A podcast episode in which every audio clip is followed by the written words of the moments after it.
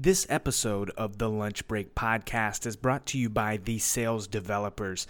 They believe that outbound sales requires a consistent commitment to the process, and they understand the tedious and time consuming task of sourcing, hiring, and onboarding new sales talent.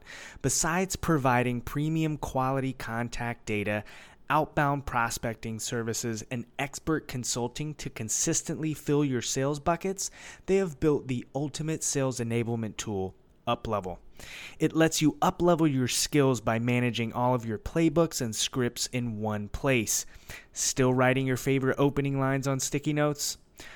Are your training and guides in a hundred different folders? Do you wish you had a way to develop a playbook to actually enable your team? With UpLevel, you can easily do it all. Whether you're a rep or a leader, your job just got a whole lot easier. Start for free today, and you can go to thesalesdevelopers.com backslash uplevel. You are now tuned into the Lunch Break Podcast, where true sales pros go to tell their stories. This is episode 31 of the Lunch Break podcast where true sales pros go to tell their stories. My name is James Bodden, and on today's episode, we have Christopher Fago, technical sales manager over at Palo Alto Networks. Chris is somebody who is very active in the sales community on LinkedIn. He's really got so much frontline experience that he shares with us in this episode and really excited for you to hear it. But if you can't tune in for the entire episode right now, I am going to serve up a snack break sales tip from Christopher Fago about a way to get ahead in your role and you can put it into action right now. Take a listen.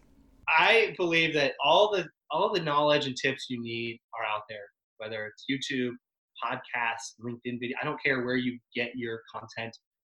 It's all out there. But I'll tell you the tip that I I want to give you and your listeners for for their lunch break is do the job that nobody wants to do. That's because it.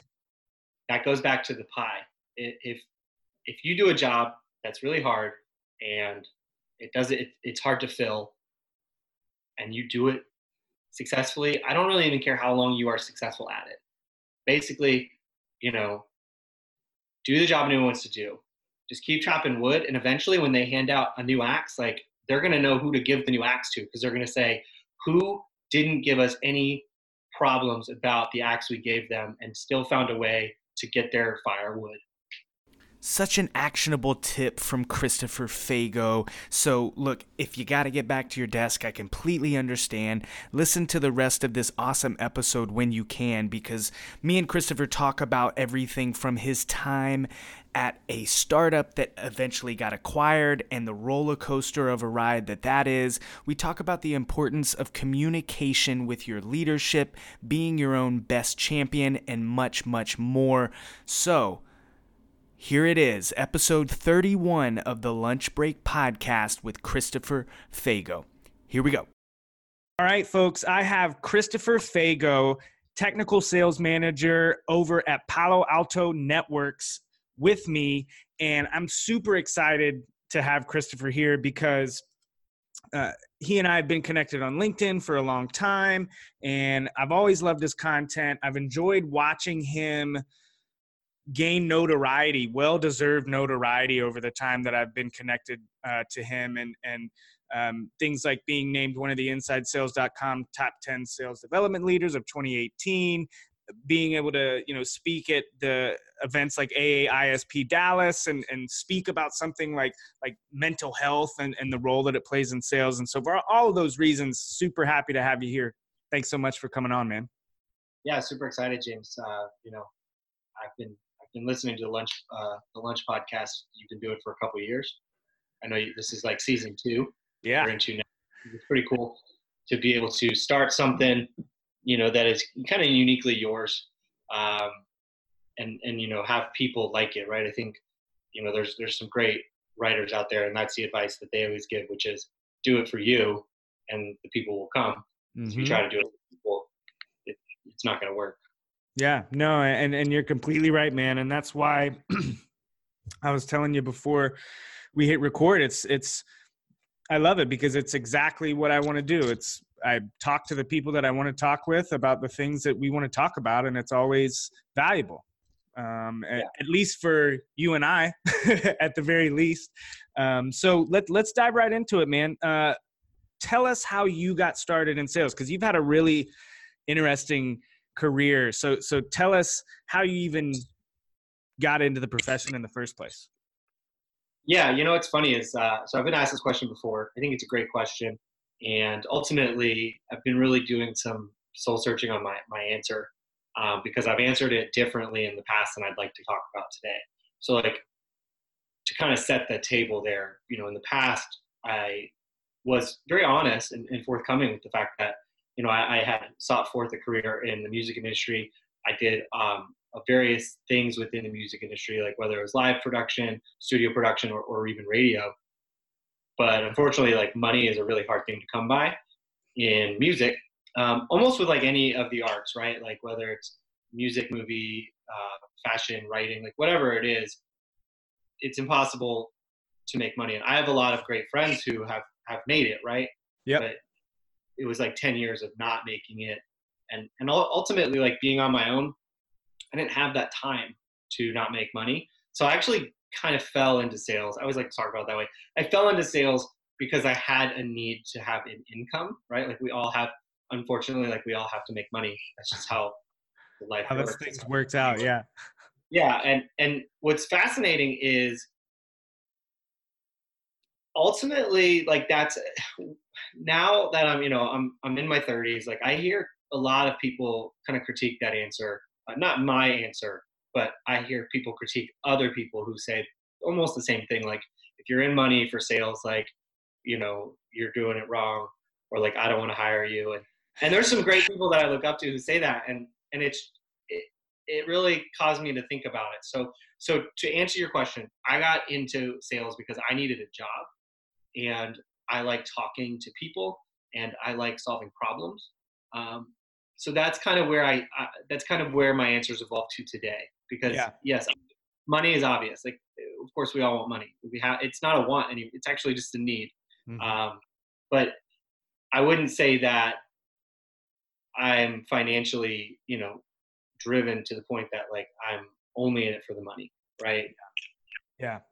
Well, and I think it's an. I, I love that you have taken a step back, having answered this question several times to to have that moment of of self-reflection because I'm the same way, right? I mean, I was almost the exact same thing. I was at uh, the time that I got started in sales, I was having to kind of let go of this idea of doing music and and surviving that way. And yeah, you realize, oh crap, I gotta pay bills and and the realities of life start to hit you, especially if you don't have a safety net or anything like that to fall back on.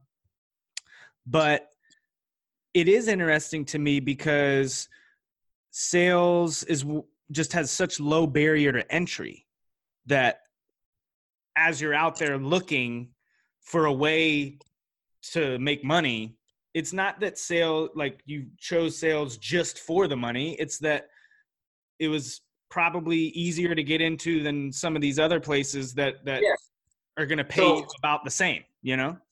Yeah, what I would say, what, what I'd like elaborate on that is, is I agree with you 100%. That's the problem and the solution, right? It's like, mm-hmm. it's like one of those uh, tricky situations because, you know, ultimately we're seeing it evolve now, like sales as a, as a school of thought or mm-hmm. like, you know, I was at UT Dallas, you know, they have a really great sales kind of class essentially.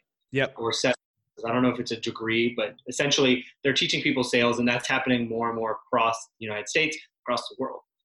You know, when I was in high school, that that didn't exist. Like there was yeah. no mention of sales at all, um, and so it has a low barrier to entry because there hasn't really been formalized education. There's no way to measure it. Right, well, one certification that you can get that says blanket I'm a great salesperson like you can with a certain type of degree. Yeah, and then it's you know it, it, it, you're right, right? There's no industry standard from a, a higher ed standpoint, um, and I think that's changing. But I mean, ultimately, I mean, almost everyone you and I are going to know don't have an accreditation. Um, you know, I have I have a I have a bachelor, and I also have that Guinness World Record. So that's all I got, right? Like, I don't, you know what I mean? Like I don't have I have two pieces of paper here, right? Yeah. yeah. If we count my certificate. So those are the three things I bring to the table. If you don't like my my music de- degree, well, you know, I'm not going to go get a sales degree now that they exist. Uh, yeah. You know, it's not for me uh, to go back to school. I feel like the better way to learn is just by by doing, especially in sales. Uh, you know, the, the, the trials and tribulations. Yeah, well, that's an interesting point that I had never really thought about because we're about the same age, and when I was in my mid twenties, I was well into my retail sales career and kind of had already made the decision that I wanted to continue to stay in this thing and get better. But I did at one point say, because I graduated from a like a Full Sail where you yeah. get like a diploma for sound engineering and things like that. But I didn't have a degree. I didn't have a bachelor's degree. So I was like, okay, maybe I need to go back to school. And this is really this is 2013 2014 really before there were even like sales programs at colleges that i knew about yeah i, I definitely was, felt like maybe i should go back to school and and then kind of again when the sales program started to become prevalent i was like hmm would it be worth it and it's just at this point i feel like the people that i want to work with aren't going to care about that you, you know i think that's huge because look um, well, one, like, do you go back to school or do you just go, do you do like a, a sales training with, you know, you know, any, any number of, you know, there's so many great people out there yep, yep. who have training platforms. Like, do you pay out of pocket? I mean, again, it's not, if you do that, you're not getting a piece of, you might get a piece of paper or like some LinkedIn, like little icon, but mm-hmm. you know, it's not, if, you know, if I go through the, the John Barrows training, and I put that on my resume, like if they don't know who John Barrows is, it doesn't matter. Right? How much weight it, does that hold? Right, but it, what I will say is it goes back to the entire argument of having an art an artistic degree, or we can just we can just lay it out there. If you have a degree and you work in a field, you you don't work. If you do not work in the field your degree is in, which Google it, it's probably almost all millennials at this point, um, unless you're a doctor or lawyer you know, ultimately, all it shows is that you did something very hard for four years and you didn't quit. And even if you did quit and you went and got a job and you're successful, like great. Like I'm not here to say like you have to have that piece of paper. No. But that was way I was kind of taught, or like the thought process I had is, you know, if I was going, if, if you and I were going into an interview, uh, Step Brothers style, right? tuxedos, and they were like, "Oh, well, it you know it says here you know you, you don't your degree is in music you know you're not qualified. I'd just, just like okay but what you know what degree do you want me to have like marketing or business or communication? Like what would that look know, like? You know excuse me miss lady whatever you prefer right? Whatever whatever the, the issue is yeah. for me shows and it, and it goes back to if you kind of look at people's uh, resumes mm. and you you basically redact everything and you just have like nothing but times and time like months and dates. All it tells me is did you do it? And like how long did you do it? So even if you don't like your job but you want to make it look like you got to a year because you don't want to look like a quitter that's that's how i view people who have degrees in fields they don't work in it's like at this moment in time in my entire life i thought i was making the best decision for me and i stuck it out and yep. you know what? The only way you can find out if it's not right is by doing it. So like you do it and you're either good at it and you succeed or you're good at it and you don't succeed or you're bad at it and you don't succeed. But either way, like you, you have to do it. And so like that's the way I view that kind of situation. And, mm. and you know, think about what's out in front of us today. Yeah, there's so many trainers and certifications and boot camps and all that great stuff. But at the same time, if you don't want to do that, you know, do it for you. It goes back to what we were talking about. Do it for you. Exactly. Do it for you, and don't do it for anybody else. If you want to improve, like invest in yourself. If you want to go back to school, go back to school. If you want to join a startup and just completely get your teeth kicked in and learn that way, like that's what I did. And I recommend it if you have the pain tolerance. Yeah, no, yeah. I'm so glad you mentioned that because that what a great segue into what I want to talk about with you is is being taking that path. So talk to us about being the third sales hire at Redlock, a company that eventually you know went on to get acquired and and what that experience was like in the process of of getting your teeth kicked in and how and what that did yeah. for your career right so what what i'll say is it, you know it gives you so much um, perspective because you know you don't know you know there's an office quote and it's you know i wish i knew i was in the good old days right that's what andy bernard said shout out to the yeah. And Nard dog for life. In the moment of all of like the roller coaster, I want to get off this wild ride because like I'm I've been on the roller coaster for 18 months and like I'm just barfing my brains out. And sometimes I'm at, you know, sometimes your hands are up and sometimes you're throwing up. Right? That's a startup. You don't understand like what you're going through until it's over. Um, so you know, I joined in May of 2017 and you know 18 months later we got acquired. Now that's that exact story that you hear about startups which is like one in a million right? Like that not only did we get acquired but we got acquired in such a short amount of time that I, I actually would never expect to be a part of anything like that again because it's such a short period it's 18 months right? Yeah. And it really comes full circle when you realize that for the, the first six months i was just getting like my teeth kicked in right? To the point where, you know, at, at, the end of that six months, and you know, this goes back to what I was saying from a, a, a visual perspective of a year. I had, you know, I kind of had like a heart to heart where I was like, okay, this has not been a fun six months. Like I'm not having success. I'm not seeing the results that I'm putting the work in, right? I'm putting in the work, but I, am not bearing the fruit.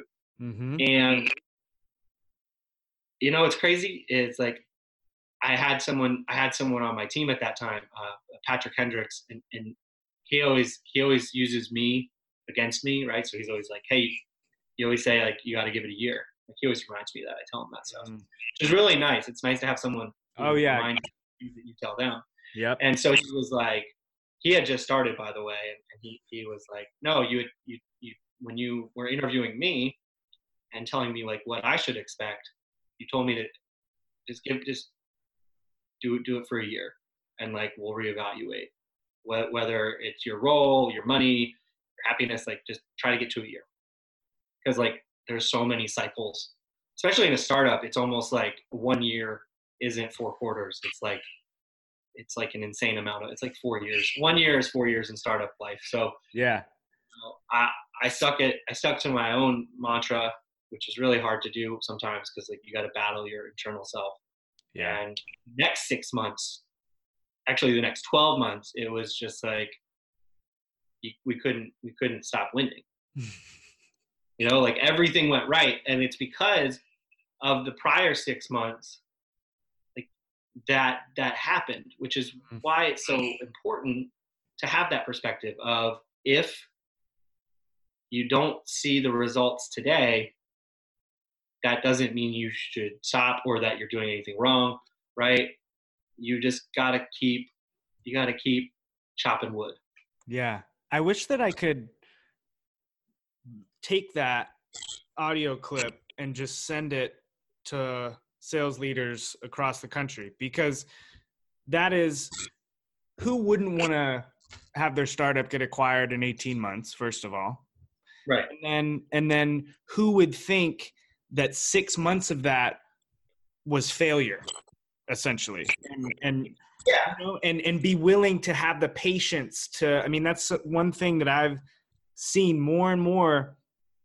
It's the idea that yeah we understand sales and we understand what it takes but if six months go by and things aren't going well then all of our salespeople are on performance improvement plans the the the, the ship is sinking and Yeah. we need to rethink our strategy and who the hell did we hire here you know yeah Ugh. and, and and you know what's even crazier is it it wasn't um we weren't failing but it, it goes back to uh, reality versus expectation you know dreams versus expectation and understanding the, the worst part about it was james was the west coast was on fire right and the east coast was in a drought and i know it's a terrible analogy because droughts cause fire so yeah you know, at the end of the day, we'll do we'll flip it. So the the West Coast, you know, it was just they were making it rain. yeah There yeah there On it the is East Coast, there it is you're in a drought. And so that was even more frustrating because it was like, okay, why is the West Coast seeing success and the East Coast isn't? And is it the people? Is it the process?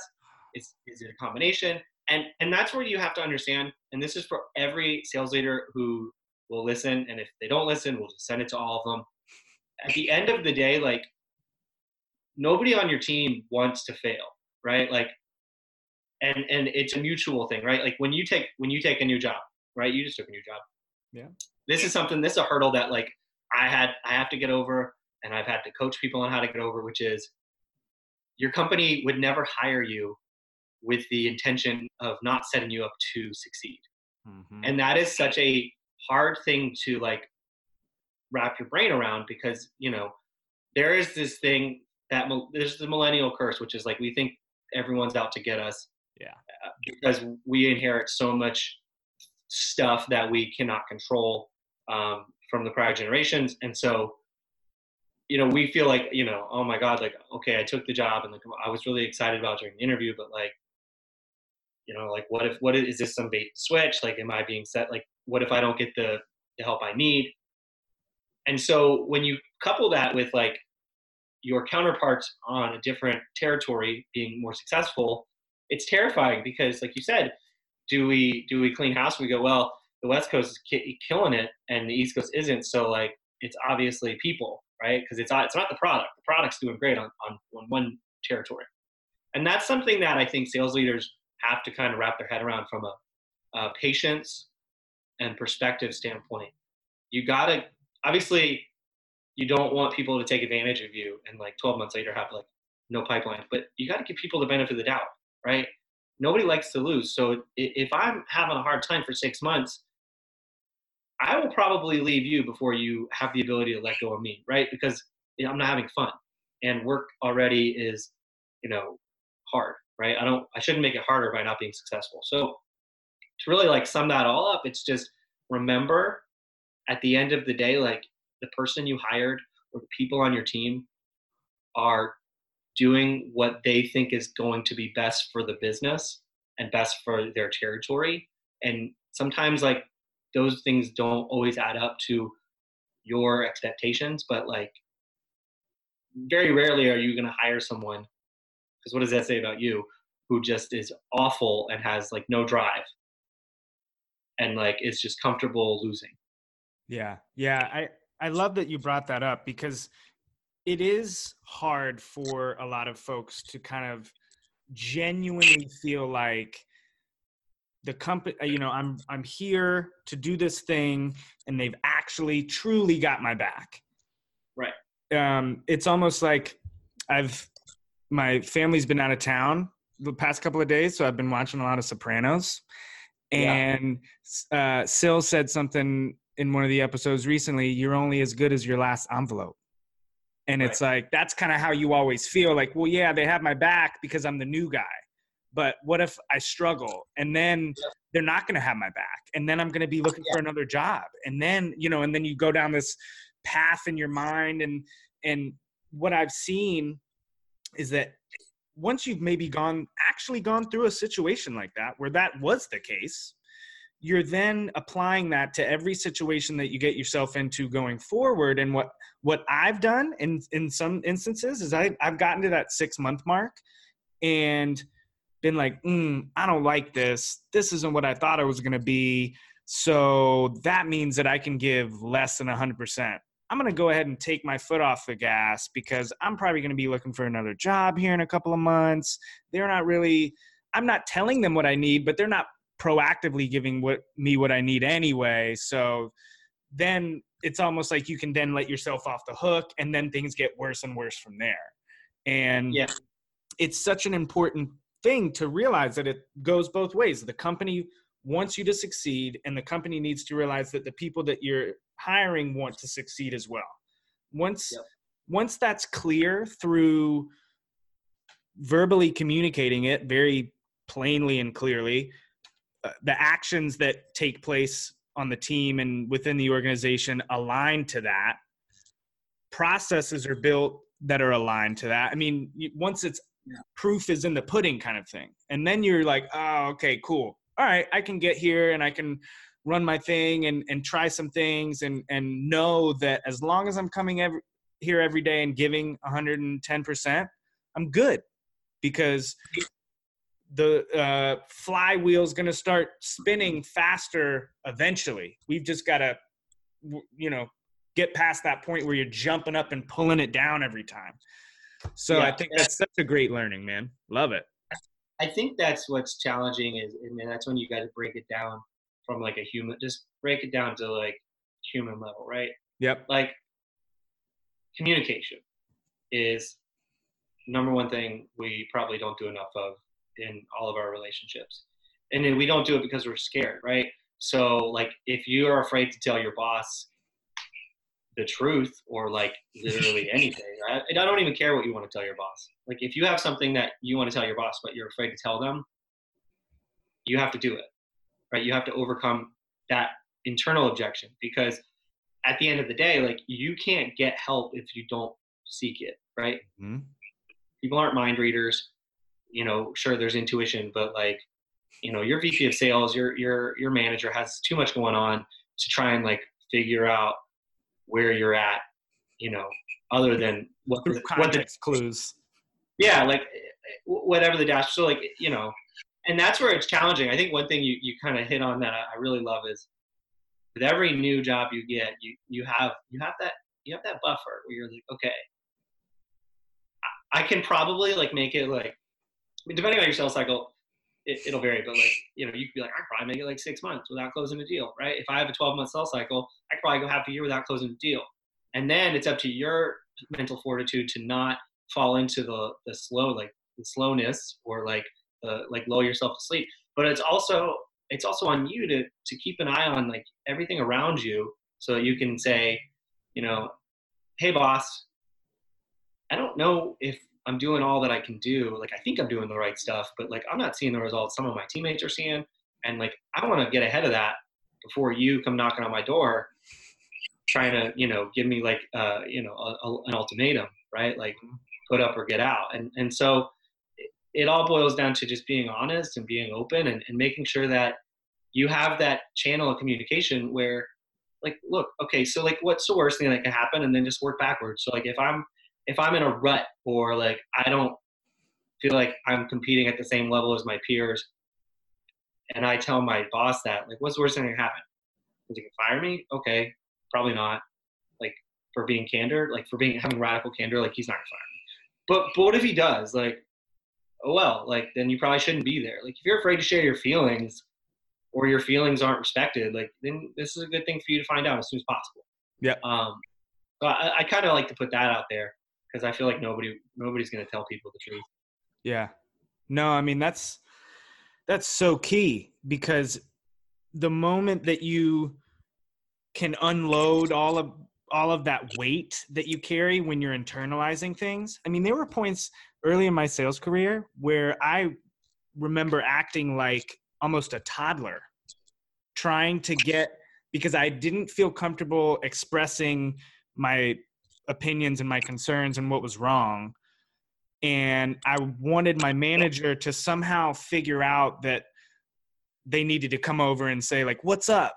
How can we help? What's going on with you? And so literally coming in and like pouting all day and just uh, like so that is how i would explain like that six month that six month period where it was like i have a you know i have a, a list of all the things that i perceive as wrong or i think we should work on or think we should change or think we should try differently Yeah. They could be they could be wrong. Again, it's all it's all my perception. But I I mean, you know, inherently we're all naturally intimidated by anyone with a C in their title to, to avoid that conversation, right? Kind of I don't know where everybody else gets it, but like I was kind of given that keep your head down and work hard attitude. But unfortunately, in today's society, I feel like that's a very 80s thing because now, like, you're if you're not if you keep your head down, your management will forget about you. Yeah. Right? And then, We- oh yeah, that that's a whole nother topic. Is is making sure that you're You're right. It, I- yeah, I, I right. That's a whole nother a whole nother rant. But yeah. but essentially, you know, I that's where that boiling point hit at the six month mark, and I was like, just bubbling. And the problem was, I'd never told anybody. I was remote. Being re- the remote culture does not help any of this, by the way. If Yep. you're like, if if you are a remote worker, like you gotta go see, you gotta you're they gotta come to you, or you gotta go to them at least. you gotta flip Like, that switch. I don't even care how much it costs. Like you got to do it. Like I, at one point, being in a startup, I was told like it's not cost prohibitive, but like, you know, what's not cost prohibitive? Like people quitting because they feel like they're on a lonely island. Okay, you don't want that. Yeah. Um, and and it, and so like ultimately, like yeah, you build up this list of of things you want to address. Grievances. Right. But if you have that list, have another column of like what you would do differently. That way, when you have that conversation, management isn't like, oh, they're, a complainer. yeah, they look at it and, and, and, you know, instead of perceiving that you're upset, they perceive that you're passionate. and a problem solver. Yeah. Yeah. No, I love it, man. And it to touch on kind of that whole other rant, one thing that I've seen happen, especially in startup environments, when there's not great reporting all the way out throughout the organization, is that I've literally seen scenarios where somebody puts their head down and and like goes in the conference room for weeks at a time to just bang out cold calls and figure things out and really doing like awesome work but they're not showing themselves in the rest of the office. They're not socializing. They're not and they're not organized when they come to meetings with the results of what they've been doing. It's a nightmare for them because they're not getting recognized for their hard work they're getting forgotten by management. They're almost perceived as as not a top performer when in reality they are. And my advice has always been you need to be your own like hype man for everything that you're doing so ed- every valuable thing that's not on a dashboard that's not being tracked that your c level your manager director level can look at you need to be the one saying hey uh, did you see that thing I put in the playbook? Because this, You know you know, this Uh, is what I've been working on. So check it out. You know, like highlighting Yes. that spotlight on yourself, dude. And, and I'll, I'll, I'll kind of just, uh, I want to pause here and just take a moment and just say, listen, you know, if you're a BDR, SDR, I don't really care what letter goes before the DR because I can't keep up with it anymore. Um, I saw X the other day and I thought it was like extreme. Extreme development rep. Boom. Uh, right? So I don't care like what I don't really, it, it- but it goes to your point. I don't care what your what your role is. But if you're if you're a, a, a development rep of any kind, which means you're particularly lower on the totem pole, because that's just how hierarchy works. Don't be afraid when that when that deal closes. Like if you don't get a shout out, like you have to do what you said. You have to say, oh, by the way, here's the email, right? Here's the email. It's, it's freaking time stamped. You see this date? Like this is when it all started Yeah. because it is something that I don't think. Again, I don't really think anything is intentional uh, when it comes to like that kind of stuff. But it, No. it gets lost. Right? Well, you're moving so fast. Yeah, and, and and so it's it's it's it's super huge. When it comes to what you said before about kind of like locking yourself up, that is is such an interesting thing because when you're remote or or whatever, like people, it's funny. Like I don't like I don't like walls. Like I don't like that. Um, the larger the company gets, the more the more walls that go up, and it I, I, it's probably the one thing I, I don't like about a large company is they, the when you need people, they will come to you. Or when sorry, when you need people, you got to jump through all these flaming hoops. But when they need you, like you better answer your phone or like you're you know the detonator's going off. Yeah. uh, you know, or um, you know, very Sopranos, right? yeah, yeah, very Sopranos. we'll get your attention. Don't worry. You're gonna dodge my call. I got you. Boom. Um, so you know, ultimately, you can't create your own walls, right? You can't. And and I I was guilty of that. I see people who are guilty of that all the time in, in startups or Me even too. just in right. If you have a hands-off manager, like that's a blessing and a curse.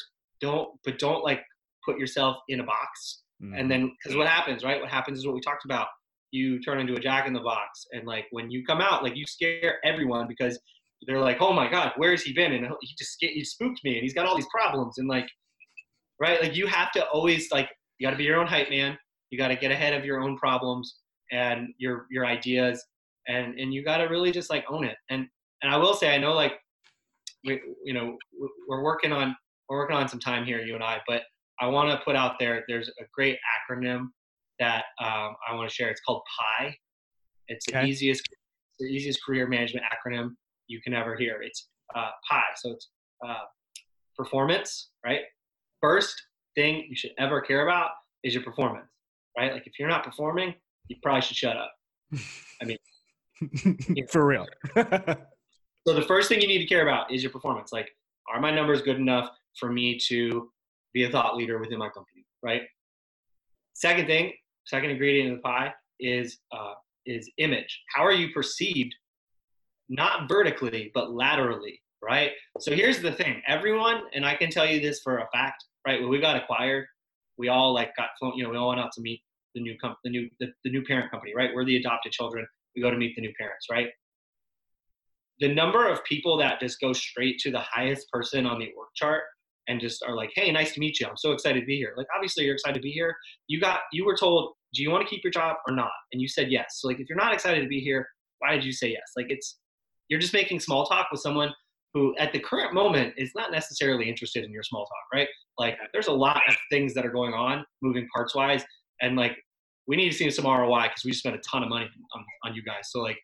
I really like that's nice and like it's cool that you have kids and like you're showing me your kids. That's great. But like can we move on? Like everybody can't like I can't have a line of people at the happy hour just shaking hands with the highest person at your chart, right? yeah, yeah. And I think there's a lear- so so it's so we're gonna go through the first two letters again and we'll finish it out, right?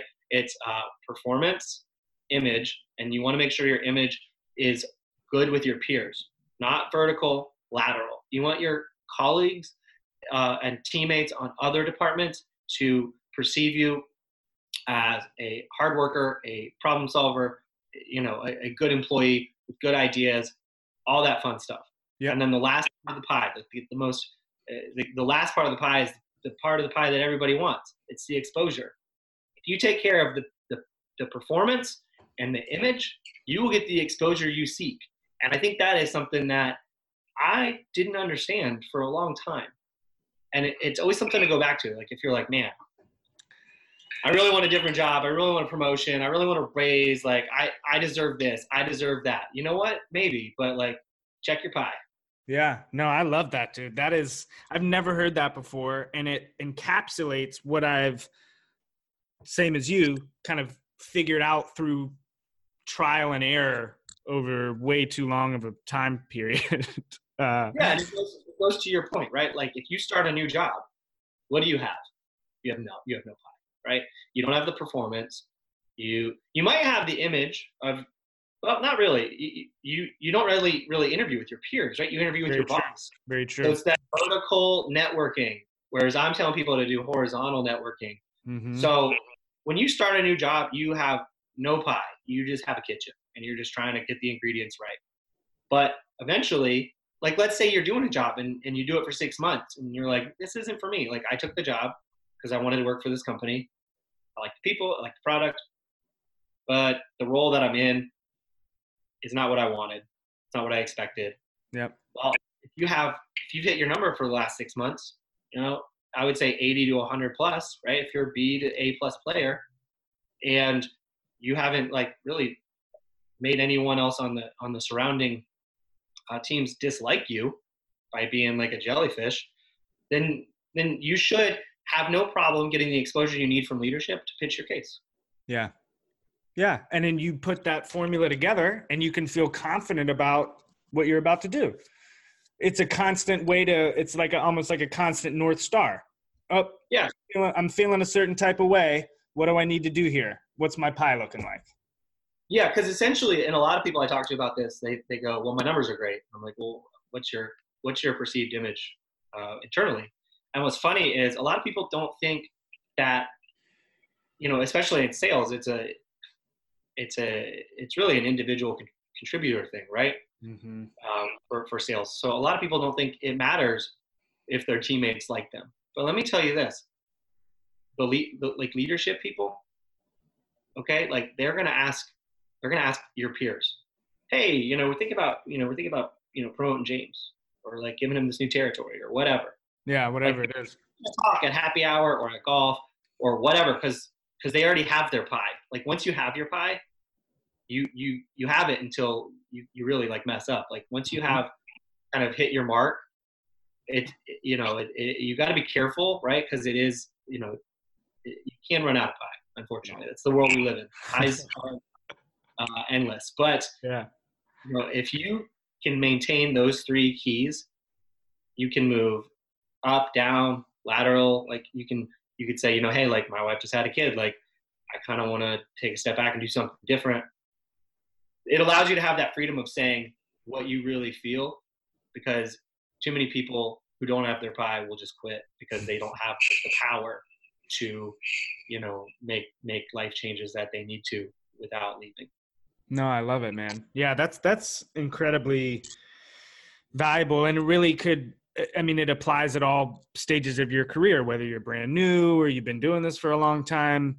It's something that needs constant attention. So I love that. And I almost feel silly asking you this now because this entire episode has been one huge freaking sales tip for for salespeople out there. Like, really?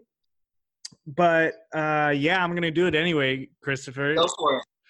What is a, yeah, yeah. What is a sales tip that folks can go right back to their desk and use immediately after they get done listening to this episode? You know, I, I thought about this. You sent over that email. I thought about it, and I'm of the thought that everything good has already been created. Mm. Right. Point in case, I was down in Tallahassee two weeks ago. Um, I was with some guys at lunch. They were they were avid hunters. And they were talking about how they want to get an air conditioning unit for their blind. Okay. Yeah. Uh, they found a portable air conditioning unit that's very quiet, can cool the blind to whatever degrees. And and I was I you know very stupidly because these are decision makers.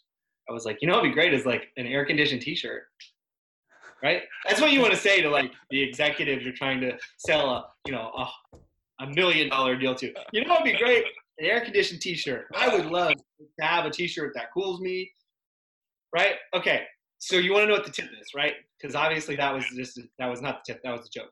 But that was to sell, say everything. In my eyes, everything has pretty much already been invented, right? Every idea I've ever had, I Google it and there it is. Boom. The T-shirt thing, it's real. Uh, I think it's made it's being tested in Japan right now, so definitely Google it. I can't wait for it to come to the states. I love I it. Definitely. We live in the South. We need an air yeah. Dude, this humidity in right? the summer, I'm wearing ACTs all day. Right. So I believe that all the all the knowledge and tips you need are out there, whether it's YouTube, podcasts, LinkedIn video. I don't care where you get your content. It's all out there. But I'll tell you the tip that I I want to give you and your listeners for, for their lunch break is do the job that nobody wants to do. That's because it. that goes back to the pie. If if you do a job that's really hard and it does it, it's hard to fill, and you do it successfully, I don't really even care how long you are successful at it. Basically, you know, do the job no one wants to do just keep chopping wood and eventually when they hand out a new axe like they're going to know who to give the new axe to because they're going to say who didn't give us any problems about the axe we gave them and still found a way to get their firewood yeah and do it better than in in a more innovative way than anybody else i love that man and and it yeah. and it it's so simple and amazing uh, way to kind of cap off this one long piece of actionable advice for salespeople, man. I, I, I didn't really expect anything different, to be honest with you. It's just a conscious stream of, of, of, uh, you know, sometimes when you talk, right, we'll go back to the office, we'll close on the office, and then we'll talk about lunch, right? Yeah. Just like Michael said, sometimes when you start a sentence, like you don't know where you're going, right? Ultimately, like that's who I am. If you ever really get to know me, like it is just a stream of ideas, and sometimes they're good and sometimes they're bad. And like when they're really good, like they're really good. And when they're really bad, like just laugh about it because you know don't take yourself so seriously. Uh, I know your last question, so I'm gonna ask myself uh, for you. Yep. So the question is, you know, like where do I go to lunch or like what do I do for lunch? And it's probably the most non-traditional answer you're gonna get. Okay. Um, I basically for a year didn't do lunch at all. Uh, I worked through lunch. Um, now they say like a working lunch is not great for your your mental psyche, which is probably accurate uh, looking back. But I'll tell you this: when you really think about food, food is a social thing, right? Food is 100% social and 100% waiting in line and waiting on other people, right? We call them waiters for a reason because we're waiting, mm-hmm. right? Yeah. Here's the thing: if you want to if you want to life hack your calendar and get an extra hour, keep working. Like you don't need you probably don't need three meals. I promise. Like no one think about our the ancestors, right? Like our cavemen, cave women. Like they had they only ate when they got food. They didn't they didn't wake up and have a bowl of breakfast or have go to Subway for lunch, right? Yeah. So for about uh, for, during during the during the Redlock years, I pretty much avoided lunch because I didn't have enough time to get anything done. Mm-hmm. Right, the to-do list of a startup is endless. Um, yeah, so I would, actually, I would either I would either have a working lunch where I kept working and I would have like uh, something to eat. I usually pack lunch, or I would just not eat and I would either do something like this, or I would talk to other people who I didn't work with, just to make sure that I kept myself aware of like are my problems the same as everyone else's problems and yeah. like are ideas you know what ideas are, am i doing that I, I can get rid of or vice versa right so that's, that's I spent, yeah i either spent my lunch working on work working on me or really that's it like you so, want that extra hour you're the first person that's ever answered that question and the answer is nowhere get back to work I love, and I love to eat. Uh, you know, I'm, I'm, a, I'm a Southern guy, but work. Yeah. You, gotta, you, you, need you need to make the most of your time. Well, and yeah, and look, I'm. We can go a little bit here. I think it's just a really great frame of mind because everybody wants to be in a situation like you were where you work at a place that gets acquired in 18 months and have that story and that stamp on your resume. But are you willing to miss out on your daily hour and a half long lunch break with you know your five buddies that you go and hang out with every single day and could easily do the same thing after work hours with? Are you willing yeah, to give that up and that's the thing right like think about this like if i eh, you know i'm at home today but if i was at my office at my office we have we have a Moe's, we have a chick-fil-a we have food trucks we have a lot of good options right problem is I work in a giant building and I'm going to stand in line for at least half an hour, right? At least. Okay. So how do I get around waiting in line? I got to go earlier. Okay. So you see what we're doing here? We are you like food is a social. It's just a social thing, right?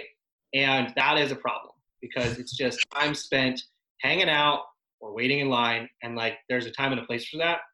But if if you want to, you know, cry to me about how you don't have enough time to get through your to-do list, or your calls. Think we'll come we'll come back to that, right? If, we'll just we'll leave it at that. If you're if you want to go on an hour long lunch, get your hundred calls done before lunch. Yep. Get your five. That's what it is. That's Hashtag what it is. for my fellow sales beard, Sean.